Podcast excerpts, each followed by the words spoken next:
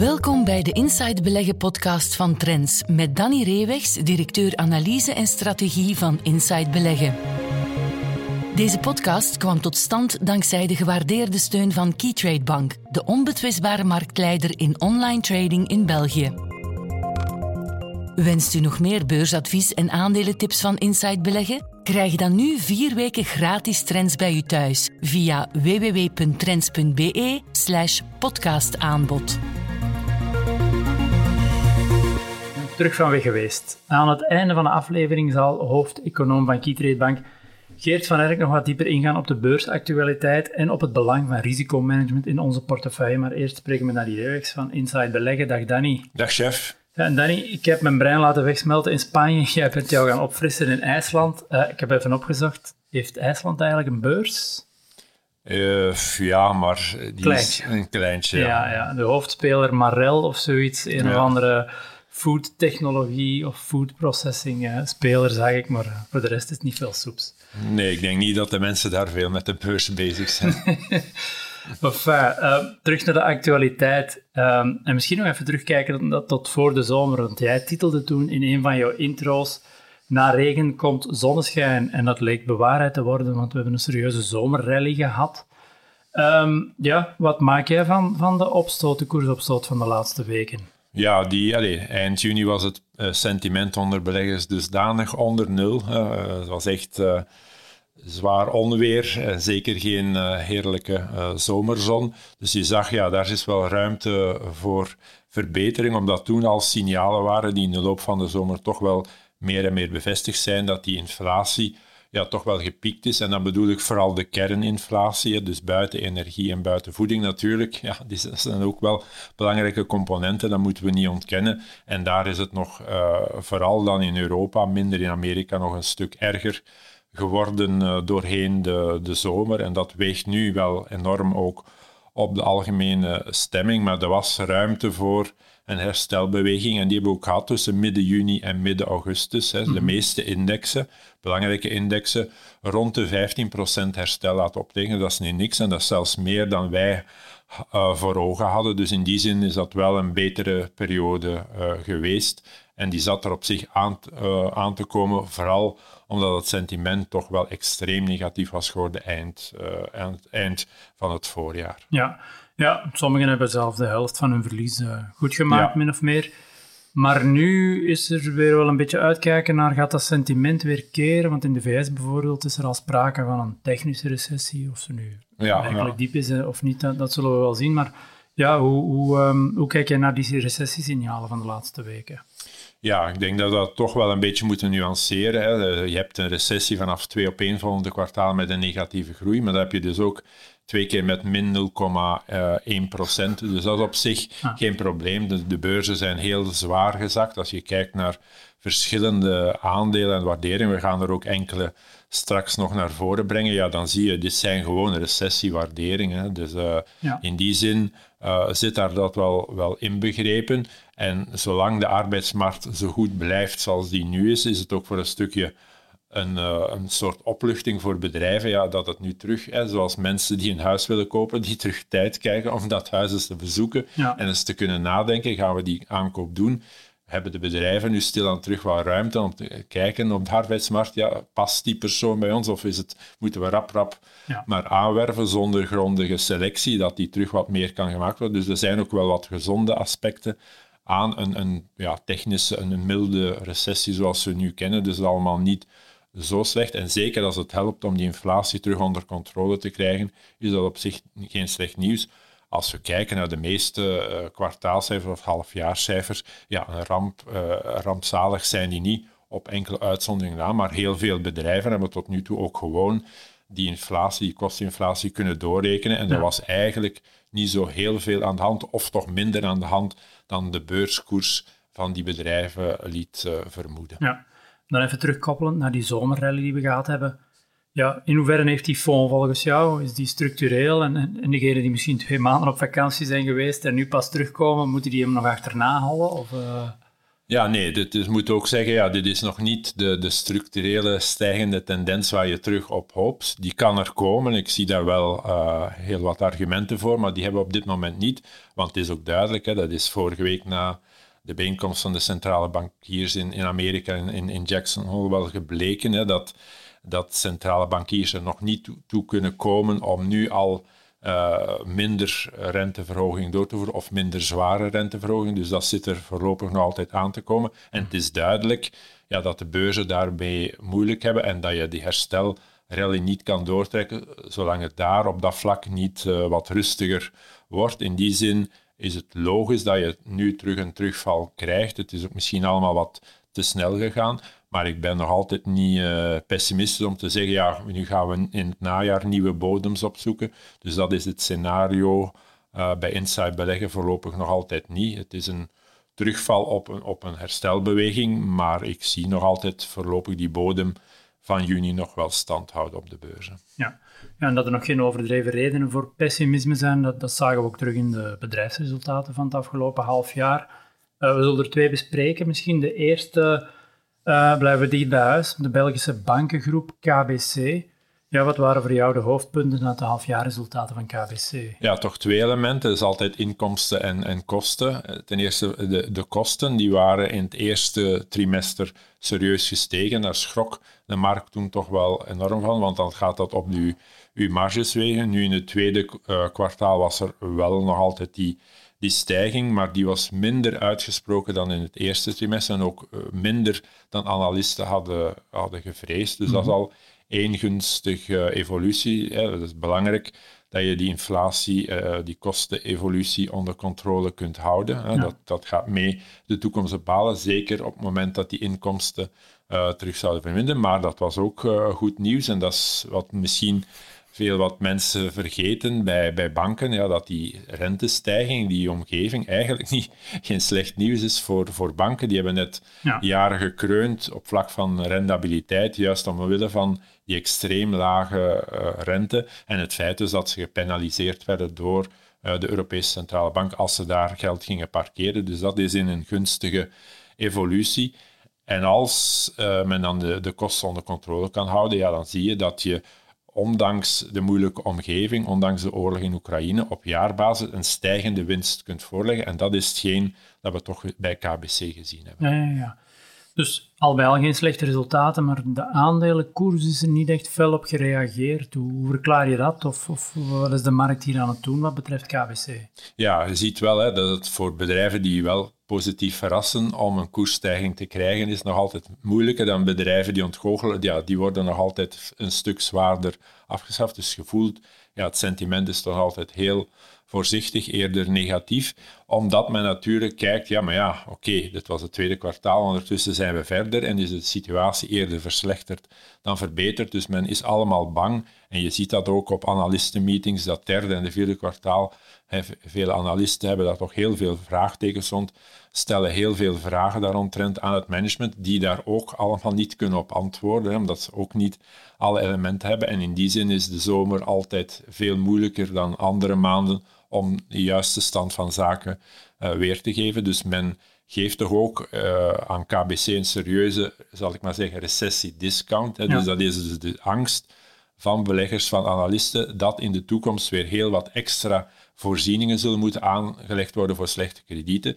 Als dat uitmondt in een meer dan milde recessie, dus een serieuze recessie, dat dan bedrijven over kop zullen gaan, dat particulieren hun, bijvoorbeeld hun hypothecaire lening niet meer kunnen aflossen. Dat soort risico's, ja, die prijst de markt toch nogal al stevig in, uh, in uh, beurs, uh, beurswaardering van KBC bijvoorbeeld. Ja, ja. Maar los als we even uitzoomen naar het aandeel en het bedrijf KBC, misschien van op een iets grotere hoogte of van meer afstand kijken. Zijn er bepaalde troeven die nog in het voordeel van het aandeel spelen en, en die beleggers misschien, waar beleggers meer oog voor zouden moeten hebben wat betreft balansstructuur? Ja, wat altijd heel belangrijk is in moeilijke tijden is, zeker ja, hoe, is, hoe, financieel gezond is dat bedrijf. En het is eigenlijk altijd een uh, situatie waarin de sterkste bedrijven of het nu een bank is of een industrieel bedrijf, daar sterker gaan uitkomen. Dus het zijn altijd de sterkste die hun positie kunnen verstevigen en het zijn de zwakste die het meest lijden onder een recessie, onder een crisissituatie. En dat zie je niet. Hè. KBC is eigenlijk even hard teruggevallen uh, als andere bankaandelen, terwijl ze eigenlijk financieel gezien een veel sterkere positie hebben. Hun ratios zijn nog altijd top. Mhm. En dat maakt ook dat we nog niet onmiddellijk moeten vrezen dat KBC uh, een lager dividend zal, zal moeten uitkeren. Dat heeft men ook nog eens bevestigd. En als je kijkt, ja, uh, de koers is duidelijk onder de 50 euro nu gezakt. Je zit daar met 4 euro bruto coupon, algemeen verwachting van analisten. Ja, dat is een een, een, een rendement van dat gigantisch mooi is. Ja. En dus dat ligt toch ergens een, een matras, een bodem onder die koers. Dus in die zin, denk ik, is de markt ook ten aanzien van KBC toch heel pessimistisch. De vooruitzichten klonken nog altijd uh, soeverein, rooskleurig. er zijn, zijn mogelijkheden, dus ik zie niet direct in dat uh, KBC uh, plots veel minder winst gaat maken. We zitten ongeveer op 3 euro voor de eerste jaarhelft. Dus die 4 euro dividend ja. per aandeel, dat gaat nog niet zo rap eh, in de problemen komen. Ja. Als ik het dan in een categorie van de bedrijven waarmee je portefeuille stoffeert zou moeten gieten, kan het in aanmerking komen voor een zogenaamde basiswaarde in, in een breed gespreide portefeuille? Ja, de laatste jaren was dat voorzichtiger moest zijn met bankaandelen om die in die categorie uh, te steken. Maar ik denk voor KBC dat dat wel, wel geldt. Ze zijn actief toch in vrij solide economieën natuurlijk, rond Centraal-Europa, met Tsjechië en dergelijke, zijn nu wat meer vraagtekens door de oorlog in Oekraïne. Maar ook daar zagen we toch niet meteen alarmerende signalen. Dus in die, als je zo'n mooi dividend krijgt, een, een lage waardering, dan denk ik ja, onder de 50 euro dat je toch maar naar een aandeel als KBC mag kijken. Ja, nee, goed om op te volgen. En met het tweede aandeel blijven we ook in België, bij de chemie-reus Solvay. Klinkt een beetje hetzelfde verhaal, goede resultaten, maar toch een beetje een onderkoelde koersreactie. Ja, wat uh, waren de hoofdpunten voor, voor Solvay voor de eerste jaarhelft? Ja, als je nu prijzen moet uitrekenen van de meest aangename verrassingen op vlak van resultaatsevolutie, ja, dan hoort Solvay daar toch absoluut bij. Het aandeel wordt er niet voor beloond, is even hard gezakt of zelfs harder dan de Bel 20, het gemiddelde uh, tot nu toe. Dus in die zin is dat een beetje teleurstellend, zeker voor het bedrijf als je in het tweede kwartaal een omzetstijging van 42% op jaarbasis kan uh, naar voren brengen en zelfs een stijging van de bedrijfskaststroom, de EBITDA, met 44%. Dus dat je kan zien, kijk, we hebben die kosteninflatie wel degelijk volledig doorgerekend. We hebben niks aan marge moeten inleveren, zelfs in tegendeel. We zijn van 24,5 naar 24,8% EBITDA-marge gegaan. Is dat toch heel uh, solide. De, de, en dan is denk ik de marktreactie logisch geweest dat het mensen dan zegt, ja, dit is toch wel een teleurstellende reactie. Enkele procenten winst, dat het aandeel mee onderuit is gegaan met, uh, met het algemene marktgemiddelde. Ja, ja, een uitblinker en, en ook de, de vooruitzichten die het management zelf voorop stelde, uh, daar heeft het ook wat mee gedaan, denk ik. Hè? Dus, uh... Ja, de verwachtingen zijn verhoogd op basis van dit uitstekend eerste jaarhelft. Dus ook Solvay denkt toch nog niet dat we voor rampspoedige maanden staan. Uh, want anders zouden ze daar veel voorzichtiger in geweest zijn. Andere bedrijven hebben, ondanks soms betere eerste jaar of dan verwacht, ja, zijn op de vlakte gebleven. AB InBev bijvoorbeeld heeft de verwachtingen niet opgetrokken. Solvay doet dat wel, omdat ze net zoveel beter dan verwacht hebben gescoord in de eerste jaar, of dat ze dat kunnen doen. En dat ze nu kunnen zeggen, ja, we verwachten een groei van de EBITDA met 14 tot 18 procent mhm. voor het ganse boekjaar. Ja, dan heb je toch prima gewerkt. Ja, ja, ja. En ook op de langere termijn, uh, dat was al voor de bekendmaking van halfjaarresultaten uh, geweten, zijn er nog wel een aantal plannen die het bedrijf heeft om het nog efficiënter te maken, om het plaatje misschien naar de toekomst nog mooier te maken ja, hoe zat dat nu weer precies met een afsplitsing van een aantal divisies en dergelijke? Ja, al jaren heeft Solvay een beetje probleem om nog in de gunst te komen van de analisten die de sector van de chemie volgen. Ze vinden ja, Solvay niet sexy genoeg, omdat ze daar met die nog klassieke activiteiten zitten. De bedoeling van topvrouw uh, K3 is nu om in 2023 te gaan naar een opsplitsing, naar twee uh, onderdelen. Die Essential Co, dat is dan die klassieke uh, activiteiten van vroeger, zoals die natriumcarbonaat, waterstofperoxide, kleefstoffen. Maar iedereen weet, ja, er zit weinig of geen groei meer in, maar dat levert wel uh, kaststromen op, hè, waarmee kan geïnvesteerd worden in andere activiteiten. En dat zijn dan activiteiten die wel groei vertonen. Hè, dat is dan die specialty co. Hè, dat mhm. wordt dan die afdeling met toelevering onder meer tot de luchtvaart, uh, de kunststoffensector, waar dat je dan wel een groeiverhaal hebt. Dit is de, de reactie van het management van uh, Solvay op de volgens hen toch wel lage waardering van het bedrijf door uh, analisten en beleggers. Ja, dus zeker om in de toekomst op te volgen en hopen dat die waardering ja, de komende maanden en jaren wat opgekrikt wordt. Maar jij bent voor nu heel erg bedankt voor je tijd en inzichten. En graag tot volgende week. Graag gedaan, tot volgende week. We luisteren nu naar Geert van Herk, Chief Economist van Keytrade Bank, met zijn analyse op een aspect van de economische actualiteit. Goedemiddag iedereen en welkom bij onze wekelijkse update voor de Inside Beleggen podcast. En vandaag wil ik een klein beetje ja, een praktische oefening maken. U weet dat ik in deze podcast al vaak gesproken heb over momentum beleggen en vooral relatief momentum gebruiken. Het is een kwantitatieve techniek die ons helpt om emoties en voorspellingen uit te sluiten. En het komt er eigenlijk op neer als we relatief momentum gaan toepassen, dat we gaan vergelijken. Je kan dat doen tussen de verschillende grote beurzen, de grote regio's, de Amerikaanse beurs, Europa, Japan, emerging markets. En dan daaruit ja, de sterkste uh, beurs selecteren of de sterkste markten selecteren. Ik kan dat ook voor de sectoren doen. Hè. Wereldwijd ja, de, de 11 MSCI-sectoren met elkaar vergelijken en hoofdzakelijk gaan beleggen in de sterkste sectoren. Want dat is het kenmerk van momentum beleggen. Dat activa-klassen die in een stijgende trend zitten, de neiging hebben om verder te stijgen, terwijl activa-klassen, aandelen, beursindices, ja, die in een dalende trend zitten, die hebben vaak ook de neiging om in de toekomst slecht te presteren. En bij wijze van oefening zou ik eens willen kijken naar de BEL 20. In de BEL 20 hebben we de 20 belangrijkste Belgische aandelen. En we kunnen die ook gaan rangschikken volgens hun returns op 12 maanden, 6 maanden, 3 maanden, 1 maanden. En dan kunnen we zien, ja, komen er bepaalde namen altijd terug. Dat zijn dan natuurlijk de sterkste aandelen eh, die we in portefeuille willen nemen. Goed, laten we eens terugblikken 12 maanden geleden. We zijn nu eind augustus. Dus we kunnen nu één jaar terugkijken. Ja, wat waren de beste Belgische aandelen over die uh, horizon? Of de beste aandelen uit de Bel 20? Wel, op de eerste plaats vinden we Elia. Op de tweede plaats Argenix. Drie was voor Dieteren. Vier voor Galapagos. En vijf voor AB InBev. Dus ja, toch een aantal, ja, wil zeggen, wat defensievere aandelen. Elia, uh, Argenix, Galapagos zijn natuurlijk aandelen die minder cyclisch uh, variëren maar eh, toch hoofdzakelijk in het nieuws komen met eh, sterke onderzoeksresultaten, nieuwe medicijnen eh, die in de pijplijn zitten en die op de markt gebracht worden. Goed, is dat op zes maanden nog altijd hetzelfde? Hoofdzakelijk wel. Zelf op zes maanden zien we als beste prestatie in de Bel 20 opnieuw Argenix. We zien opnieuw Elia. We komen Dieter terug tegen en op de vierde plaats vinden we Edifica. Galapagos is daar wat verder weggezakt naar de tiende plaats, maar toch nog altijd, ja, dat is in de helft, zeker niet bij de slechtste presteerders in de Bel 20. Goed, kijk een keer op drie maanden. Opnieuw bijna dezelfde namen. Argenix, beste prestatie op drie maanden. Dieteren, Elia en op de vierde plaats opnieuw Galapagos. En tenslotte, de afgelopen maand en de maand augustus, opnieuw beste presteerder in de Bel 20, Argenix.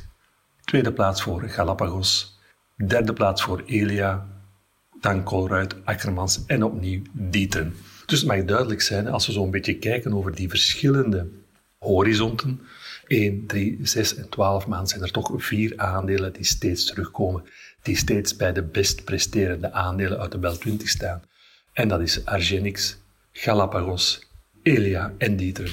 Dus een momentumbelegger zou eigenlijk, ja, als hij in, de, in Belgische aandelen wil beleggen of aandelen uit de Bel 20, zich toch vooral willen focussen op die aandelen en bijvoorbeeld beleggen in de top 3 of de top 4. En dus elk aandeel krijgt dan een gelijkgewicht van 33% of 25%. Dus ik herhaal ze nog eens en we kunnen er ja, binnen een maand een keer op terugkomen, kijken of die drie, vier aandelen opnieuw een sterke prestatie hebben neergezet gedurende de maand september. Dus we herhalen ze nog eens kort. Argenix, Galapagos, Elia en Dieteren. Dus goed, afspraak uh, binnen een maand om een keer te, kijken van uh, de prestatie en dan opnieuw te zien van, uh, zijn er andere aandelen die naar boven aan het komen zijn? Zijn er nieuwe namen die opduiken in die top? Of blijft dat grosso modo een status quo tussen de vier aandelen die we net hebben opgesomd? In ieder geval, tot volgende week. Tot zover deze aflevering van de Inside Beleggen podcast. Meer tips, adviezen en analyses voor uw beleggingen leest u in Trends. Ga naar www.trends.be slash podcastaanbod en krijg vier weken gratis trends bij u thuis. Volgende week zijn we er opnieuw. Deze podcast kwam tot stand dankzij de gewaardeerde steun van Keytrade Bank, de onbetwistbare marktleider in online trading in België.